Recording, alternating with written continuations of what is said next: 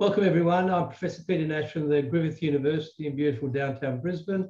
And today I'm delighted to be joined once again by uh, one of the world's most famous PRO clinicians with over 30 years of experience, Professor Vibeke Strand from the Division of Immunology and Rheumatology at Stanford University. Hi Vibeke, welcome. Thank you for giving up some of your time. I know how busy you are.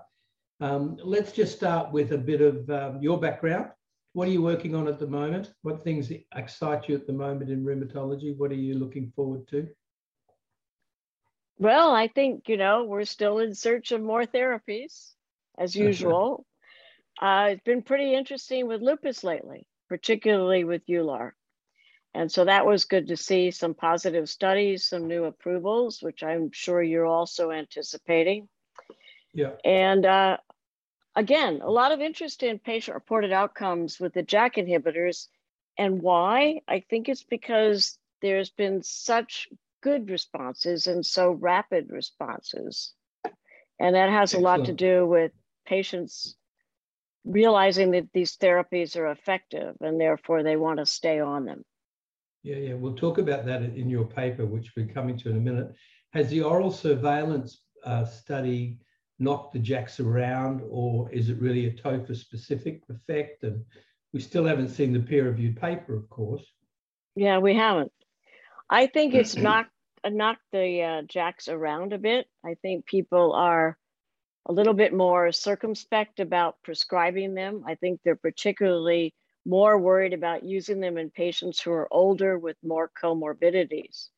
However, I have no good way of explaining those findings. I don't know why there should be a difference between either TNF and TOFA for either malignancies or myocardial infarctions.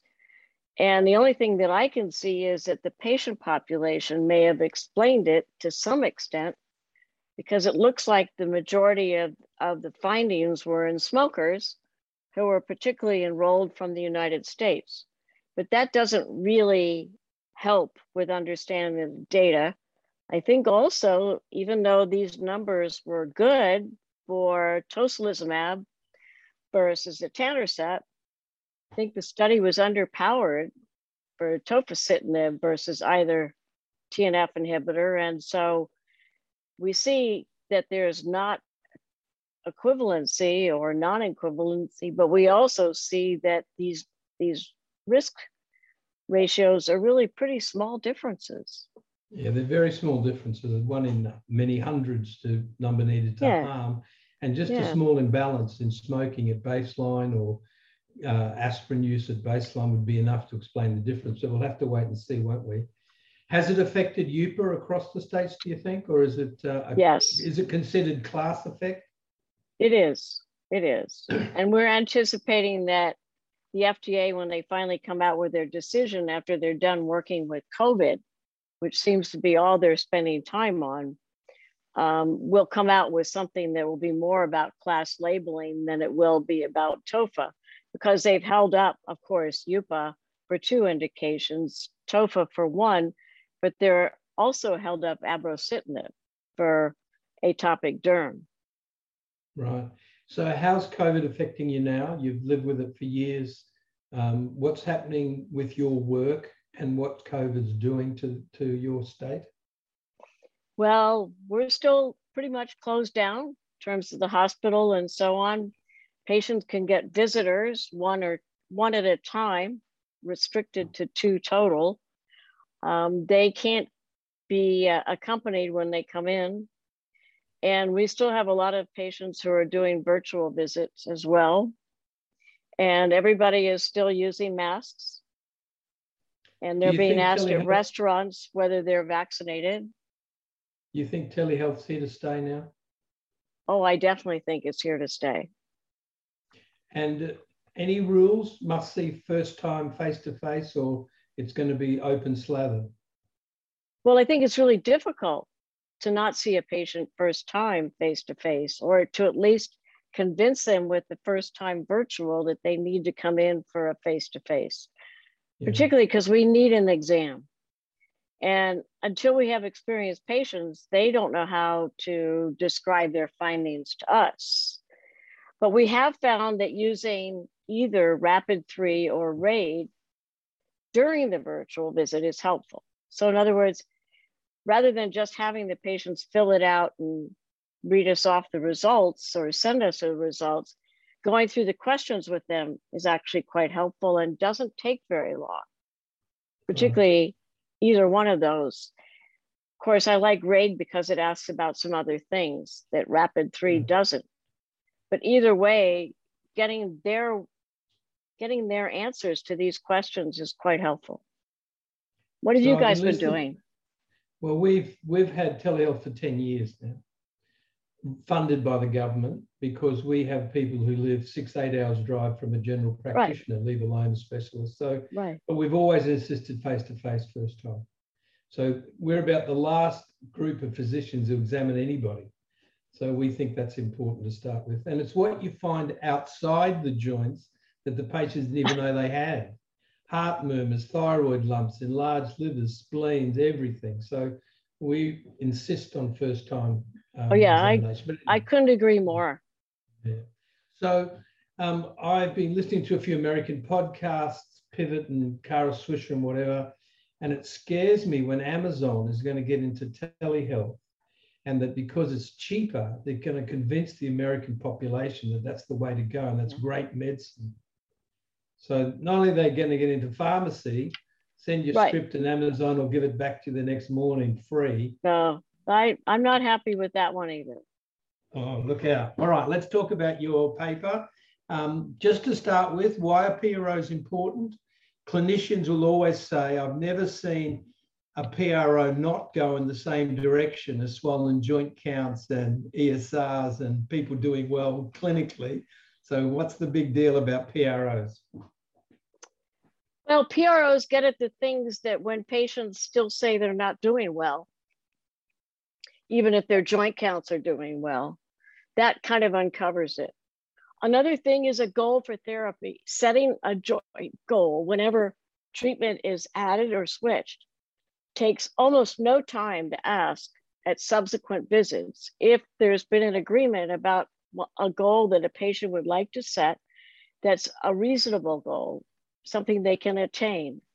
And asking that question at every visit actually gives you some idea of their progress and gives them some idea of their progress. The other issue is that a lot of our PROs get better by numbers getting smaller, which is not great for visuals.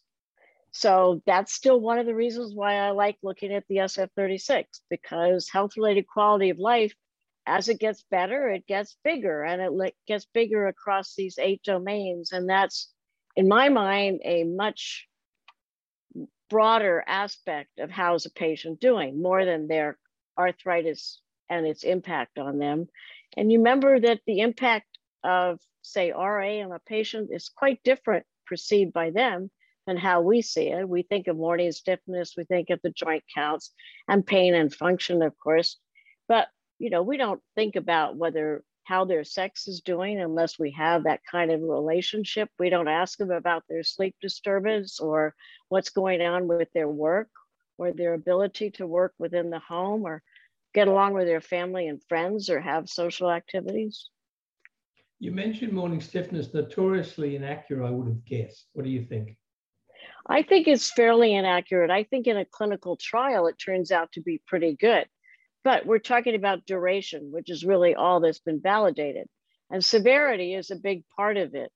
And I agree with you because I think morning stiffness in many patients is evident throughout the day and is not really a good measure of how they're doing. And what about fatigue? We, very difficult symptom to treat. Is there an almost an irreversible element of fatigue? Instead of zero to 10, should it start at four? Well, I think that we're beginning to wonder whether there's an irreversible element because it's so prominent. But I think that one of the things we see is when you prescribe a JAK inhibitor, patients actually feel improvement in fatigue fairly rapidly. And so those kinds of improvements now give them a positive attitude that they may see change. And it may not be something that is going to be a fibromyalgia like symptom with them because, oh, that's my disease. you've you've always worked closely with the FDA, give them advice, whatever. And this is a funny question, but I've just noticed in RA trials, HAQ, which may have an irreversible element with people with years of disease, is one of the secondary endpoints. But in PSA studies, they seem to have, you know, joint count and HAQ as one of the two primaries. Why, why do they insist on HAQ in PSA, even when they've had years of PSA in all the studies and likely to have an irreversible element? I never understood that. Well, they're not really as insisting on it, but because they're using ACR response criteria for PSA, that means HAQ is automatic secondary. Um, I think that the composite measure is going to start to be more important, but also been trying to convince them to look at health related quality of life and fatigue in PSA as we do in RA. And as you know, they did just give labeling for fatigue in RA for upadacitinib. Okay. Okay, so let's get back to your paper recently published in Rheumatology, the British Journal of Rheumatology. It looks at upadacitinib, a selective JAK1, and it looks across the study, the select early, select monotherapy studies. Would you mind just, for those who aren't familiar with those studies, telling them what they were? Yeah, so what's really nice about these two is that it's monotherapy with upadacitinib. So we don't have to try to figure out whether methotrexate adds or not. And in select early, these are methotrexate naive patients for the most part. So it's methotrexate versus UPA 15 and UPA 30. And the primary endpoint essentially is 12 weeks. Then we're looking at essentially select monotherapy. And there, these are patients who've already been on RA, I mean, on methotrexate. And so the methotrexate is essentially their placebo but then they're withdrawn from methotrexate if they're receiving upadacitinib, so they get 15 or 30 there. So it's nice, we're looking at a really responsive early disease population, and then we're looking at a, at a CS DMARD IR population, which is where most of the trials have been. And we're looking at week two outcomes as well as week 12 and 14. And okay, so um, what did you actually study and how, what were the kind of methods that you used in this study? Well, we looked across the PROs, but what's more important is not just how good they improved. We looked at the percentage of subjects who reported improvements that were clinically meaningful, meaning MCID or greater. But something else that I think is important is we looked at the percentage of subjects who reported values at either 12 or 14 weeks that met or exceeded normative values because we have norms for HAQ. We have a normative value for, for FACIT fatigue. We have age and sex match norms for health related quality of life, SF36.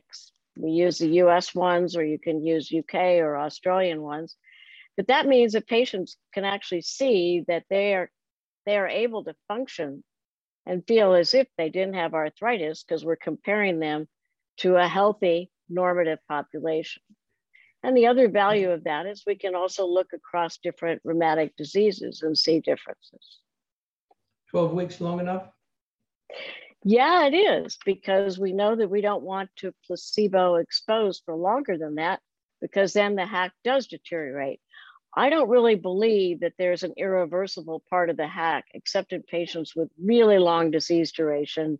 Those who experienced their disease before the biologics even became available. But there is deterioration if you give them placebo for longer than 12 weeks. We showed that through the OMERACT effort. Interestingly, the MT, well, you can mention the results and then I'll, I'll ask the question. So what did you find in this study? Well, the interesting things that we found, of course, were that both upadacitinib 15 and 30 were effective and statistically better than methotrexate or statistically better than placebo in the two trials, respectively. We also saw that these improvements that were clinically meaningful were statistically different with both doses of upadacitinib and the percentage of patients who reported scores that met or exceeded normative values was statistically better. What's also interesting is that the baseline scores are going to be lower in the DMARD IR population, yet the changes are relatively similar. So they may come up with not as large improvements overall, but the deltas are quite similar, which is very interesting, I think. And it says to us now that our patient populations are starting to be much less, shall we say, DMARD uh, irreversible, DMARD resistant. They are starting to be having been treated early enough that each time they get a new therapy, they are able to respond, which I think is a real positive. Right. And the response was quite quickly, wasn't it? You said two weeks is, is two weeks. We see statistical improvements in both studies. And the difference is, you know, the patients in the methotrexate naive study, they had about two to three years of disease, where the ones that were IR had about six to seven and a half disease duration.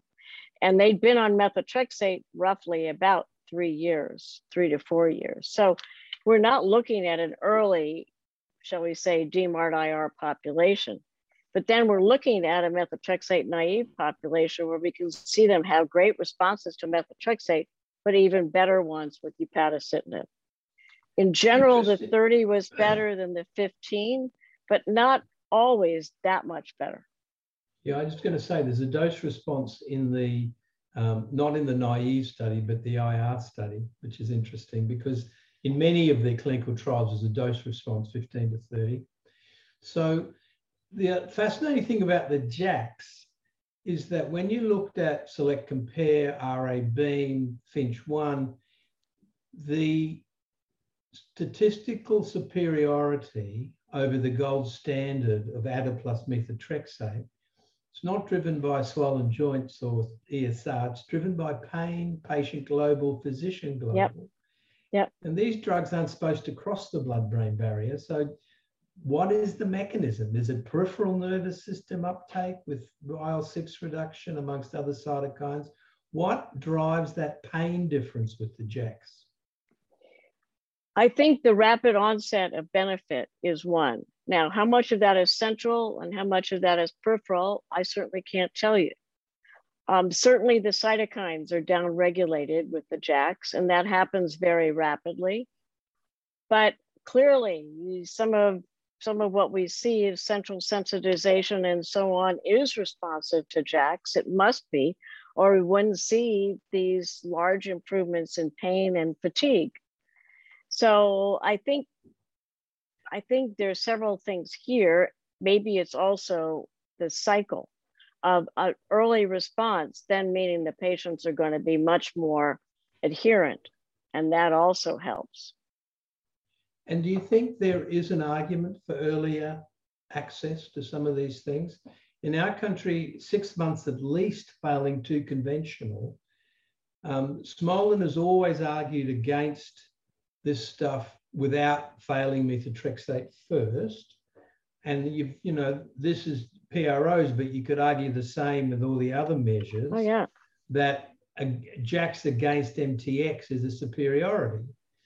Um, if it wasn't a cost difference, say, roll the clock forward 10 years when there's no cost difference with generics, maybe, should we be contemplating a more effective agent before a less effective agent? Can you see that? I absolutely agree. And also, we're going to talk about those DMARD naive patients. They tend to be younger, they have less comorbidities, they're less at risk for any of the adverse events that may or may not be class effects of JAKs or simply related or reflective of the JAK mechanism. And so, in general, if costs weren't an issue, I would definitely think so. And the other part of it is if you fail one, we've got not much data yet, but it's growing to say you can respond to another. So it's not like the class effect we see with TNF inhibitors. That brings me to the question of selectivity. Do you believe there's any evidence that JAK1 selectivity has an efficacy or a safety benefit on the available data out there? I haven't been convinced of it yet. Looking across all the data, including filgotinib, which unfortunately we don't have, and looking both at the PROs and, and the safety profiles and the efficacy, I really don't see a difference. I mm-hmm. know that you can show differences, but I, I don't see them clinically. Okay. So, what would the take home message be from your study, and what would you recommend the practicing clinician to do, particularly in the PRO areas, which they tend not to measure? And you know, you could you could have people answer the HAQ in the waiting room before they even come in to see you, or the raid, or the whatever. Right. Well, I I like Rapid Three or the raid in the waiting room you know, on, on the call if it's virtual, but I think it really helps setting a goal when treatment is started or changed. I think that's very, very important. And it's a quick question. A quick, a quick question about fatigue is useful because it gives you some idea.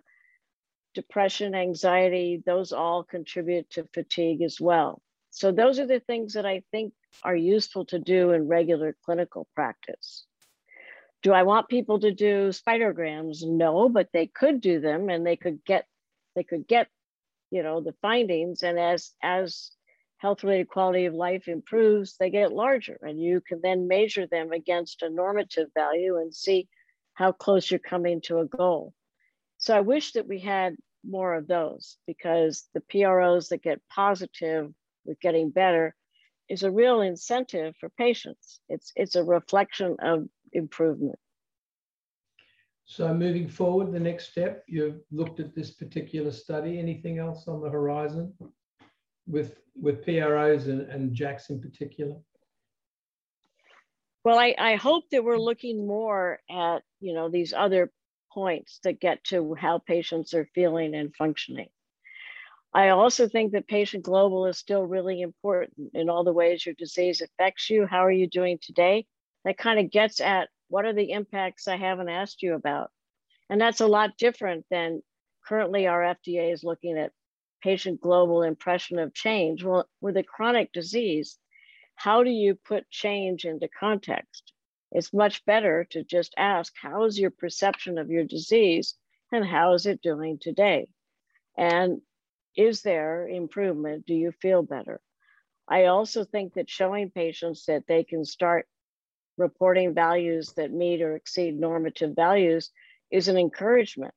Because you know we're seeing that in as many as 50 or 80 percent of our patients even on the JAKs even as early as week 12 or 14 and we talk about number needed to treat which is clinically or, or economically meaningful if it's 10 patients or less is essentially one over the difference in response rates between active and placebo well, if you get NNTs of somewhere between, you know, five and 10, that's very meaningful. And that's what we're seeing with all of these JAK inhibitors. Yeah. Interesting. Um, Peter Taylor presented at ACR, I think. They're now looking at pain in those people who get 50% improvement, 70% improvement. Right, right, right. Do you see much value in that stuff? Well, I think 30 and 50 makes a lot of sense. I'm not sure I'm going to go to improvement uh, down to a level of 20 or 70%. But I think the 30 and 50 makes sense because that's a, a level that I think patients perceive. But it's really hard to define, you know, what's no pain, which is what patients want. Mm-hmm. And it's very hard to ask about about that because if you've got chronic pain, you're having pain every day even if you're not having it for the for the majority of the daytime you're not going to be sitting there saying oh well it was only this much yesterday and it's this much today. They essentially don't want any. So yeah. activities are important. Okay thank you so much. Any uh, any final comments you wish to uh, pass on to the, the clinicians? We should take PROs more seriously and include it in our daily assessment I think so because you can do it fairly efficiently. Hmm. I'm not asking that you have a whole lot more paperwork and stuff on your electronic record. okay. So thank you again for your time. We always appreciate having a chat. If you'd like to yep. know more about this paper and others uploaded to the CSF website this month, you can get detailed slide sets are available in the publication section at cytokinesignaling.com. Please subscribe to this podcast on iTunes or other podcast media that you do, that you use, and let us know what you think. We enjoy the feedback. Thank you for your time, Vibeke. Great to talk to you. Great to talk to you. Thank you, Peter. Bye bye. All the best.